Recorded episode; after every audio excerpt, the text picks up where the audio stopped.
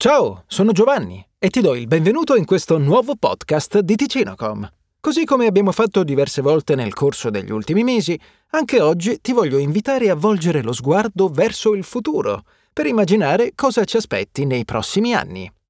D'altronde, fare ipotesi sul futuro ci permette di fare lo stesso esercizio di immaginazione che si trova alla base di ogni scoperta scientifica. Quindi è un buon allenamento da fare di tanto in tanto. La domanda che ti pongo oggi è, secondo te, nei prossimi anni andranno a scomparire i libri cartacei? L'idea di un futuro privo di libri e biblioteche è probabilmente quanto di più distopico e spaventoso si possa immaginare per molte persone, e in effetti è difficile immaginare una realtà senza romanzi e manuali. La scrittura, d'altronde, ha giocato un ruolo fondamentale nella storia umana, permettendoci di raccontare con più efficacia storie ed eventi realmente avvenuti, limitati fino a quel momento alla tradizione orale. Non per niente la storia umana vera e propria inizia proprio con l'invenzione della scrittura, ponendo fine al periodo definito preistoria. Ma naturalmente non stiamo ipotizzando un futuro privo di scrittura e lettura, ma della semplice scomparsa del libro cartaceo. Negli ultimi anni, infatti, sono nati due concorrenti alla posizione del libro cartaceo, i quali hanno mangiato parte del suo monopolio e oggi sono più diffusi che mai. Stiamo parlando degli ebook, accompagnati dai lettori e-reader e degli audiolibri. Sicuramente conoscerai già queste nuove tecnologie, ma riscopriamole insieme velocemente. Gli ebook sono la versione digitale del libro, la quale può essere letta su computer, smartphone e tablet. Con il tempo sono nati anche dispositivi pensati specificamente per la lettura di libri in formato elettronico, i più famosi dei quali sono il Kindle e il Kobo. Dall'altra parte troviamo gli audiolibri, ovvero romanzi e saggi in formato audio letti da un narratore e che possono essere ascoltati come un podcast tramite le proprie cuffie o casse. Questo mondo, in particolare, ha visto una crescita repentina negli ultimi tempi e sempre più persone si chiedono se leggere un libro nel modo tradizionale e ascoltarlo in formato audio sia la stessa cosa. Prima di vedere cosa ci aspetta in futuro per quanto riguarda l'editoria cartacea, mi vorrei soffermare su queste due tecnologie. È innegabile che sia gli ebook che gli audiolibri portino con sé numerosi vantaggi rispetto al classico libro di carta. Il primo è l'aspetto ecologico. La carta, per quanto non sia un prodotto particolarmente inquinante, ha comunque un impatto sul polmone verde del mondo, il quale è già messo a dura prova dalle coltivazioni e l'espansione delle città. Un lettore ebook può teoricamente contenere migliaia di libri senza che venga utilizzato un singolo grammo di carta, un'intera biblioteca a portata di dito. A tal proposito, ecco che appare il secondo aspetto positivo dei libri digitali, la comodità. Non solo un lettore ebook può contenere una quantità enorme di libri, impensabili da portare con noi nella loro versione tradizionale, ma anche dimensioni ridotte, una batteria che può durare settimane e può essere retroilluminato permettendo la lettura al buio. Chiunque di noi, viaggiando in treno o in macchina, ha dovuto fermare la propria esperienza di lettura per colpa di gallerie che ci privavano della luce, ma con un Kindle è possibile aggirare il problema. Per non parlare del risparmio, un libro elettronico, proprio perché privo di tutti i costi accessori associati alla stampa, alla distribuzione e alla vendita al dettaglio, può costare tranquillamente meno della metà della sua controparte cartacea. Anche gli audiolibri hanno i loro vantaggi e vanno a rispondere a un'altra esigenza che è nata nel corso degli anni. In un podcast passato ti ho parlato dell'era dell'ottimizzazione e di come ogni momento della nostra giornata sia investito in un progetto di qualche tipo. Riposarsi, sedersi su una poltrona e leggere un libro appare sempre più come un lusso e talvolta come una perdita di quel tempo prezioso che spesso scarseggia. Ecco il motivo dietro la nascita degli audiolibri. Oltre alla possibilità di sentire i propri romanzi preferiti letti dalla voce di un narratore di eccezione, come Pannofino, questo sistema di fruizione del contenuto ci permette di goderci un libro in momenti prima impensabili. Mentre siamo in palestra, mentre guidiamo o stiamo facendo la doccia.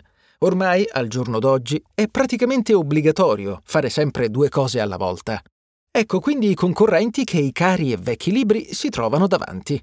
Ecologici, economici, comodi, adatti al multitasking e ideali per chi ha difficoltà a leggere. Infatti, in un lettore ebook è possibile aumentare le dimensioni del font per gli utenti più anziani, mentre un audiolibro risolve le difficoltà di letture che determinate persone, come chi affronta la dislessia, sono solite sperimentare.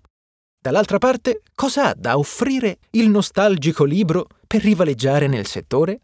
A fronte di tutto ciò che ti ho detto, perché dovresti scegliere un libro cartaceo?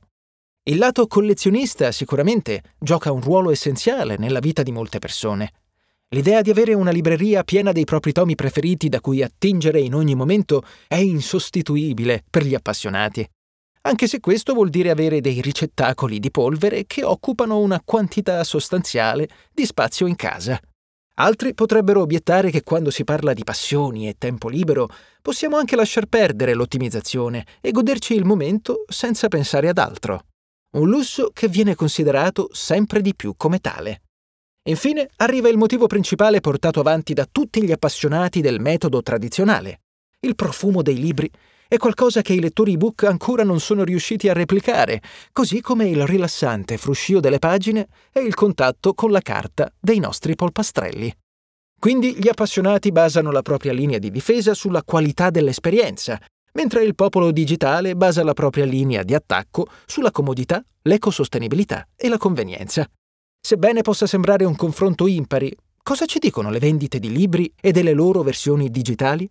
Proviamo a prendere in esame le vendite nel corso degli anni dei libri negli Stati Uniti.